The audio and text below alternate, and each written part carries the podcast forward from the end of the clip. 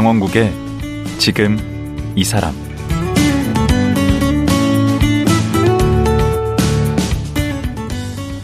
안녕하세요. 강원국입니다. 어제에 이어 경남 김해에서 약물 중독자의 재활을 돕는 한부식 원장과 말씀 나누겠습니다. 어제는 국내 마약 문제가 얼마나 심각한지, 마약 중독이 얼마나 위험한지 얘기를 들어봤는데요. 한때 마약 중독자였던 한부식 원장도 그 아픈 경험 때문에 지금은 사비를 들여서 중독 재활센터를 운영하고 있습니다. 한부식 원장이 자기 돈으로 중독자들의 치유와 재활을 돕는 데에는 정말 깊고도 깊은 파란만장한 사연이 있다고 합니다. 오늘은 이 얘기 나눠보겠습니다.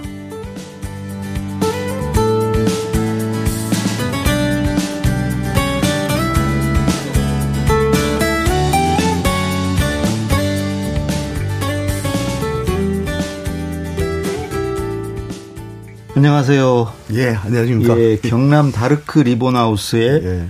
한부식 원장님이십니다. 예, 반갑습니다. 어제 혹시 예. 방송 못 들으신 분 계실지 예. 모르는데 예. 소개 다시 한 번만 좀 해 주시죠. 아, 예, 저는 경남 김해에서 다르크 리본하우스라는 중독자 재활 시설을 운영하고 있고요. 거기서 우리 중독자들하고 같이 생활하면서 회복을 돕는 일을 하고 있습니다. 중독자가 지금 7분 예. 같이 예, 생활하신다고. 예, 지금 알코올 중독 4분하고 약물 중독 3분 이렇게 7분 생활하고 있습니다. 저도 지금은 술을 끊었지만 한때 예. 알코올 중독이었으니까 뭐 예, 용하게 술을 끊으신네요, 지금. 저는 하여튼 뭐 한 1년 반 전에 끊었는데 예. 근데 그 필로폰을 만약에 중독이 됐다. 그런 사람이 만약에 약을 하면 필로폰을 네. 하면 네. 한 달에 돈이 얼마나 드는 거예요? 그거는 뭐 돈 있는 게 한정이 없죠. 제 같은 경우에는 한 달에 약값만 한 1,000만 원 정도 들었던 것 같습니다. 아, 1,000만 원. 예. 그래서 옛날에는 좀 돈 좀 있는 사람들이 뭐 그런 것도 하고 그랬었는데. 예, 그랬는데 지금은 약이 대중화되면서 가격도 많이 내려갔습니다. 저는 이제 안 해봐서 모르는데 네. 솔직히 제 주변에는 잘 못 봤어요. 그거 한 번도 내가 가까운 데서 하는 사람 못 봤어요. 근데 이제 술은 이제 하니까 술 끊는 거 하고 이 필로폰 이런 거 끊는 거 하고 차이가 많이 납니까? 끊기 그 저는 개인적으로 별 차이가 없다고 생각하거든요. 아, 그래요? 예, 중독은 다 똑같습니다. 그런데 술은 차이점이라면은 술은 술 몇 잔 먹는다고 중독이 안 되지 않습니까? 저는 됐는데. 그러니까 이게 기간이 작가님 술을 얼마나 드세요? 고등학교 때부터 마셔서. 그렇죠. 네. 그러니까 오래 마셨잖아요. 네. 그런데 약물은 한두 번만으로도 중독이 된다는 차이가 있죠. 그 차이가 있는 거죠. 그 차이가 있고. 끊는 거는 중독은 똑같아요. 약물이나. 술 끊을 수 있는 사람은 마약도 끊을 수 있겠네요. 그렇죠. 끊을 수 있다고 봐야죠. 못 끊는 거는 없습니다. 그런데 문제는 왜 못 끊느냐. 이 이야기까지 들어가면 왜냐하면 나는 중독이 아니라고 생각해서 못 끊는 거죠.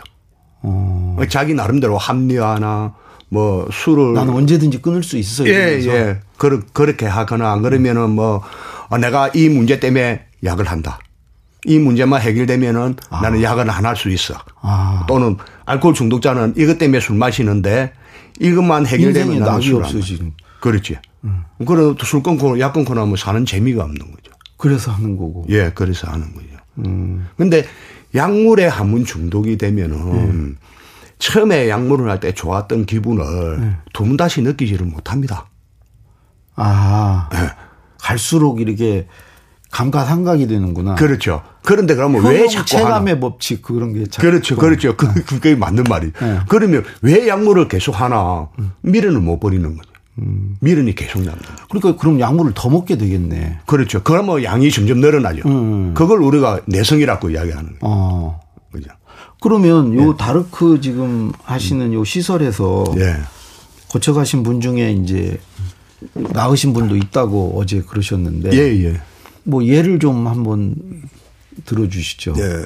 한 분은 교도소에서 출소하자마자 저희 시설에 오신 분입니다. 네. 이분은 교도소 생활하면서 가족이 해체된 상태에서 이제 집사람이 이혼을 소송을 해가 이혼을 한 상태죠. 그래서 진짜 갈 데 없어가지고 오신 분이 계십니다. 저희 시설에 있으면서 제일 먼저 했던 작업이 회복을 위해서는 가장 중요한 게 가족과 같이 가족을 복원하는 일이었습니다. 그래서 가족 교육한다는 핑계로 자녀분들을 불렀어요. 아들이 두 명이 있습니다. 아들 둘이 부르고 그 애들이 또 엄마 설득하고 이래서 또 만남을 또 주선하고 이래가지고 한 1년 6개월 만에 가족이 다시 복원이 됐어요. 그럼 다시 사는 거예요? 예, 같이. 예. 그래가지고 지금 부산에 가족들하고 같이 생활 잘하고 계시고요. 큰일 하셨네. 예, 또 한 분은 약물 중독자인데 이분이 약 끊고 나니까 사는 재미가 없으니 술을 마시게 된 거예요. 그러니까 알코올 중독까지 온 그런 케이스인데, 그래 이분은 이제 심각한 우울증도 있었거든요. 우울증도 심각하고. 되게 그렇게 같이 있죠. 그래서 또 술을 마시기도 하고. 거의 우울증이 거의 99% 다 있다고 보시면 돼요. 저도 근데, 약간 우울증이 있어요. 근데 이분은 좀 심각해서 막 지자체에 막 자살한다 뭐 이런 이야기를 심심찮게 하니까. 그 지자체에서 특별 일에 좀 관리를 관리해주는 그런 사람이었어요. 그러니까 이분이 이제 뭐 술 드시고 맨날 폭행 주폭 막 사건도 몇 개 걸리고 주치폭력 주치폭력 막 했던 것 같아요. 그래서 이분이 참 다행인 게 중독 전문 병원에 입원을 했더라고요. 부산에 중독 전문 병원이 하나 있습니다. 거기에 입원했다가 2년간 입원했다가 저희 시설에 지자체에서 연결해가 오신 분이거든요. 그런데 기능이 너무 좋으세요. 이분은 뭐 일도 잘하시고 그래서 병원에 청소하는 일을 소개해 주세요. 해주고 그래서 거기서 일 잘하시고 그래가 한 2년쯤 됐을 때 퇴소를 했습니다. 해서 퇴소할 때도 시설 근처에 방을 얻어가지고 그래가 거기서 혼자 생활하면서 지금 잘 생활하고 계십니다. 근데 그분도 이혼한 상태였는데 작년 가을에 딸이 연락이 왔어요. 딸이 연락이 와가 아빠 내 결혼한다. 이제 뭐 결혼식에도 가야 되고 그러면서 자기가 그동안 모아놨던 1,000만 원을 딸한테 줬대요. 주고 결혼식에 보탰어라. 감동적이네. 예, 이렇게가 뭐 딸하고 하이하고 지금은 뭐. 자전거 타고 자전거도 열심히 타고 열심히 잘 생활하고 계십니다. 그런 식으로 이렇게 의지가 있으면 낫는구만요. 근데 이게 의지의 문제도 아니고요. 근데 어떤 환경, 어떤 환경에서 어떻게 생활하느냐에 따라서 이게 회복이 되고 안 되고 하는 것 같아요. 이 중독은 의지의 문제는 아니더라고요. 야, 그러면 그 지금 원장님 하시는 그런 시설들이 정말 많아져야 되겠네. 많아져야죠, 사실은. 일본에는 다르크가 어제 말씀하셨지 90개라고 있다고 말씀드렸다. 우리 4개인데 그 중에서도 이거 하는 데는 2군데밖에 없다. 중독. 그런데 일본에는 그 다르크라는 시설에 시설장이나 거기에 일하는 스태프들 직원들이랑 직원들이 전부 다 중독자입니다. 한때 중독자들. 회복된 중독자들이 운영하는 시설입니다. 원장님도 어제 이제 그러셨잖아요. 중독자였다고. 그리고 그런 시설이 많아져야 되는 거죠. 그런데 왜 시설이 없을까요, 사실은? 왜 없을까? 돈이 안 되니까. 힘드니까 없는 거죠. 그렇죠. 예. 돈 되고 힘 안 들면 많이 하겠죠. 아니, 근데 국가에서 그럼 그런 건 지원을 해야지. 근데 안 해줍니다. 그런 분이 다시 뭔가 이게 일을 하시느냐 아니면 계속 그 우리 사회 부담으로 남아있느냐 하는 건 큰 차이인데. 큰 차이죠. 조금만 마중물 넣으면 그렇게 사람이 변하고. 그럼요. 다시 가족이 복원되고 이렇게 되는 건데. 근데 이제 어제 얘기하셨을 때 대마초도 하시고 필로폰도 하셨다고 했는데 언제부터 하신 거예요?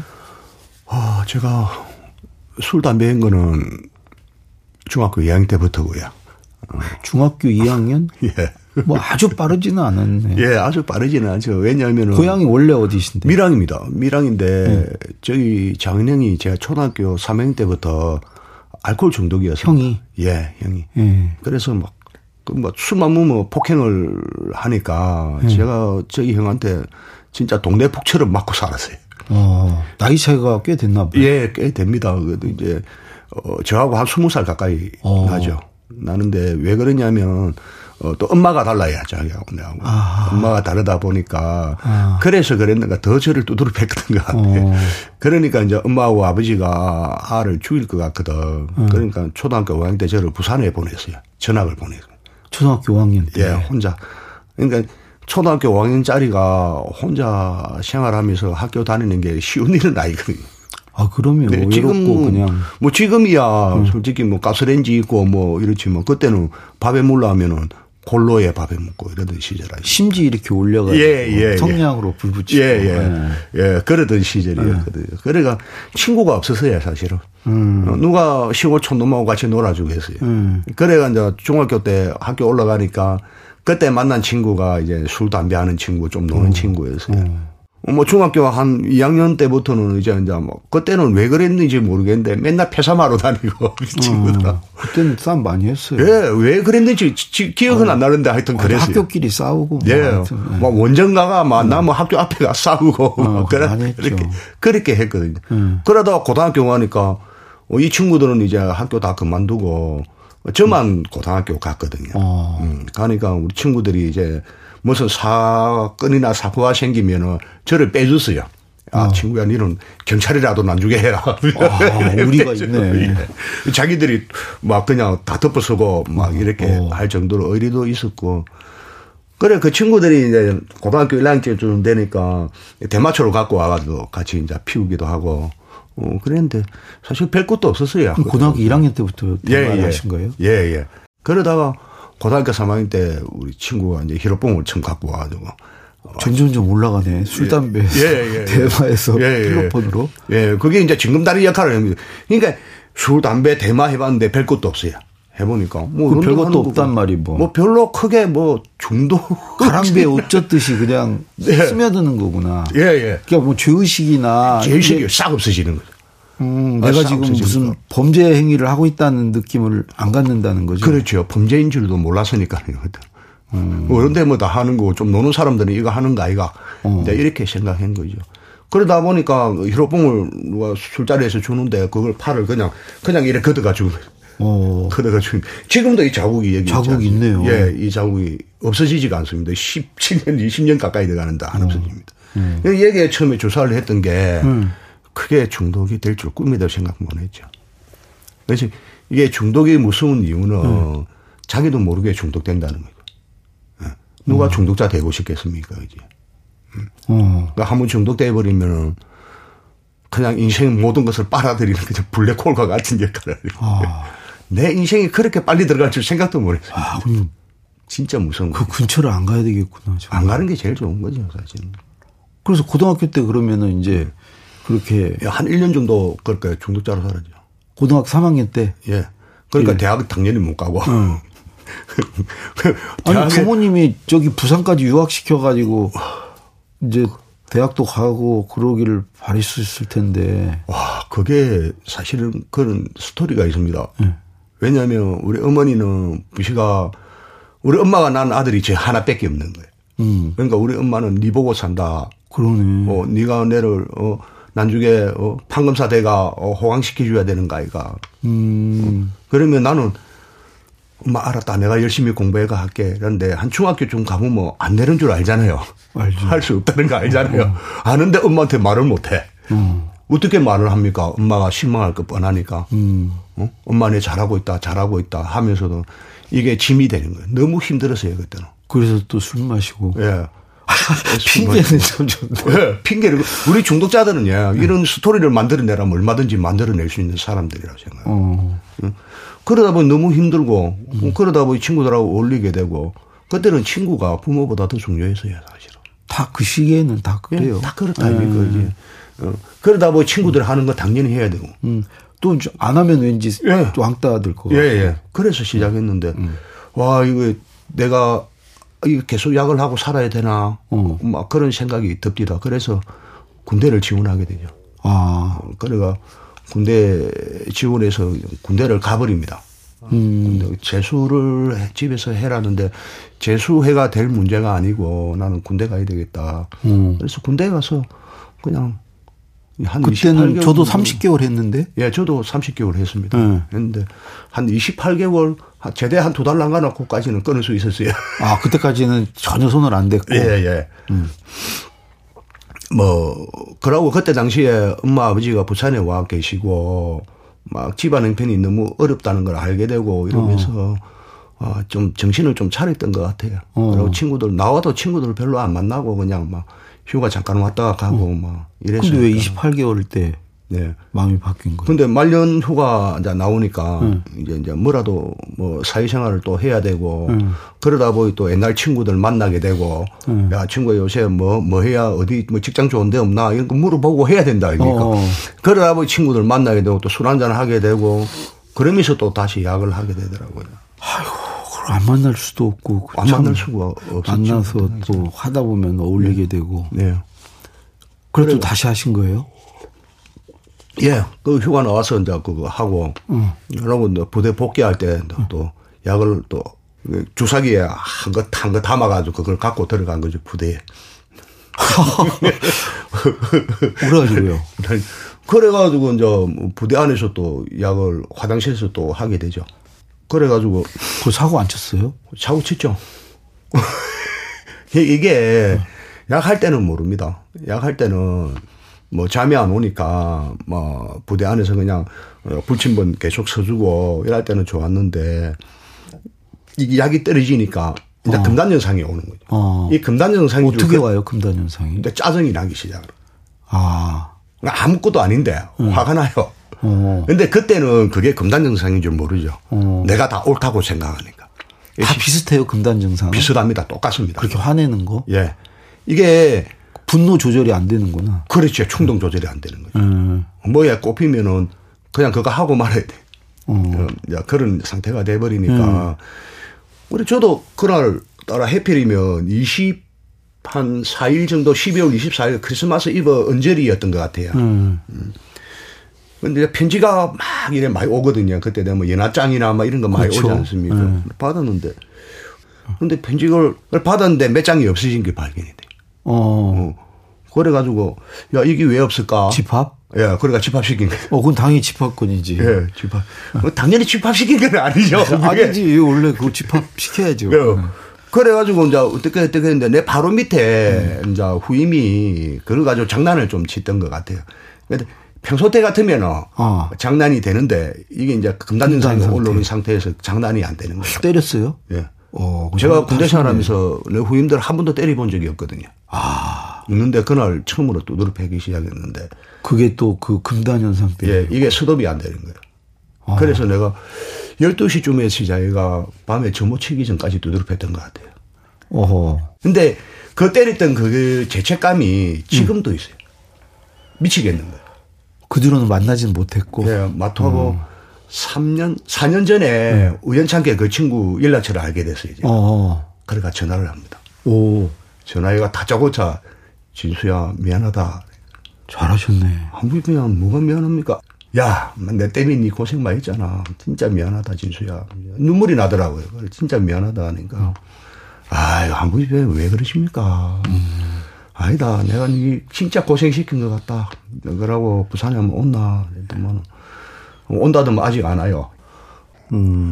아직도 죄책감 가지고 있어요. 그래서 그렇지만. 그렇게 하고 이제 제대를 하시고. 예. 뭐 하셨어요? 전역하시고?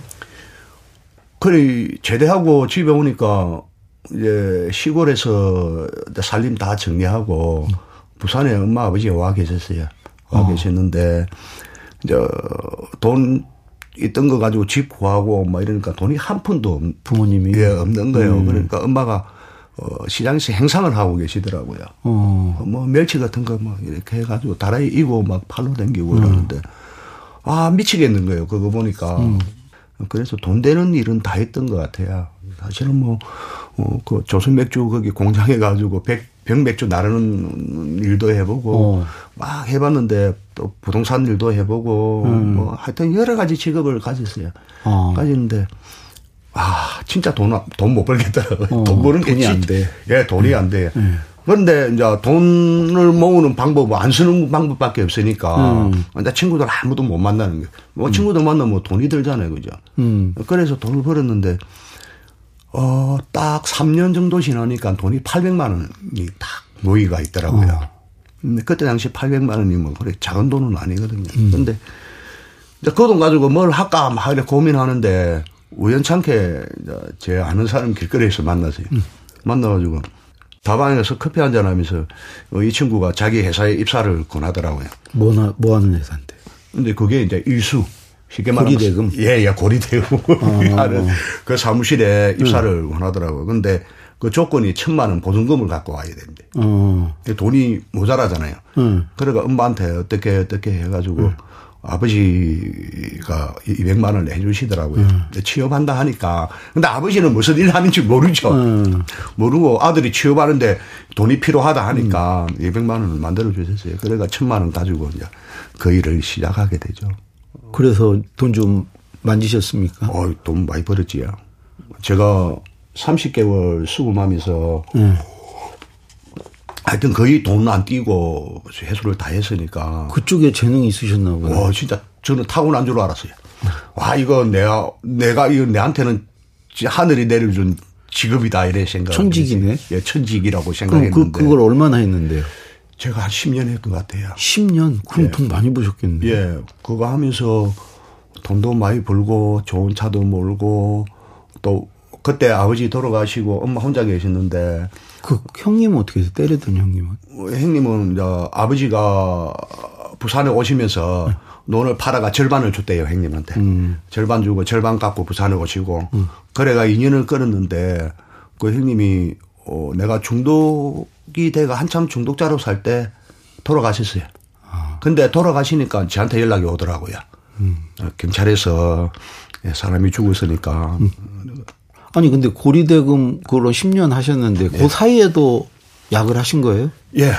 그러니까 처음에는 안 했는데요. 일단 돈을 보니까. 돈을 보니까 사람이 이제 못되지기 시작하는 거죠. 아, 나는 좀 해도 된다. 예. 이제 뭐 내가 이만큼 했으니까 뭐 좀 해도 안 되겠나. 돈이 없어서 못하지. 예, 나는 이제 상류층이다. 이래 착각을 하는 거죠. 상류층이고 내 정도면 할 수도 있다. 이래 생각했고 또 그때 우리 친구들이 다 못 살았어요. 못 살다 보니 친구들이 와가지고 돈 빌리러 왔길래 예, 또 뭐 친구야 돈 좀 빌려도 와, 나 뭐 오늘 가게를 하나 오픈하는데 한 3,000만 원 모자란다. 그래라. 김양아 가가 3,000만 원 현찰로 찾아들이라 이 짓을 하고 있는 거예요. 근데 그 돈이 돌아옵니까? 안 돌아오죠. 근데 그 친구들이 가면서 친구야 이거 쓰라 하면서 또 약을 주고 가고. 돈 대신에? 예. 근데 그 약을 받아가 쓰면 그 돈은 못 받아요. 그렇겠죠. 예, 못 받고. 뭐 그렇게 해가 뭐 돈을 상당히 많이 날리세요. 날리고 한편으로 날리면서 약은 또 하시고. 예예. 근데 이제 나중에는 내가 약을 이제 완전히 중독돼 보니까 내가 약을 사서 해요. 어허. 막 이런 식으로 내가 내 재산이 점점점 줄어드는 거예요. 줄어드니까 약을 더 끊기 힘들어지더라고. 그래서 그렇겠네. 예. 그러다가 또 교도소 또 가게 되고. 또 화가 나서 또 하고. 예. 그리고 또 교도소 가게 되고. 그러다가 교도소로 간 거예요? 예, 97년도 교도소. 아, 그러니까 막 천당과 지옥을 왔다 갔다 하셨네. 예, 거의 그렇다 봐야지, 저는. 또 한 번은 돈을 또 몽땅 벌어서 했는데 또 다시 또 추락을 하신 거네. 예. 그 돈이 문제였네, 그때는. 그렇죠. 그래서 저는 돈의 목적을 두면 안 된다고 생각합니다, 사람이. 그러면 그때 못 받은 돈이 얼마나 돼요? 그때 당시 돈으로 한 3억 정도. 야, 그러고 보면 돈을 엄청 버셨구나. 그때 당시 3억이면요. 김해에 아파트 한 채가 4,000만 원 할 때입니다. 와. 그 4,000만 원 하는 아파트가 지금은 2억씩 합니다. 근데 그 사업은 어떻게 됐어요? 사업도 망했지요, 결국에는. 그 직원들이 그 사업을 내가 우리 사장님하고 약속을 한 것도 있고 우리 사장님이 저한테 그 사업체를 물려줬어요. 아, 잘하니까. 예, 잘하니까 나는 한 개장 믿고 맡길게요. 그 대신에 하나 부탁합시다. 그랬더니 뭐예라니까 자기 동생이 친동생이 약간 어중간한 친구가 있었어요. 우리 동생만 책임지소. 아, 그분도 화끈하시네. 예. 근데 그분은 돈을 많이 벌었어요. 이 사무실 10년에가 자기가 돈을 한 40억 정도 벌었다. 버렸기 때문에 나는 이제 그만둬도 된다. 그 대신에 우리 내 동생 좀 부탁합시다. 그럽시다. 그래가지고 그 동생을 제가 사장으로 모시고 일은 내가 다 하고 이렇게 해가. 그러면서 약하고. 예.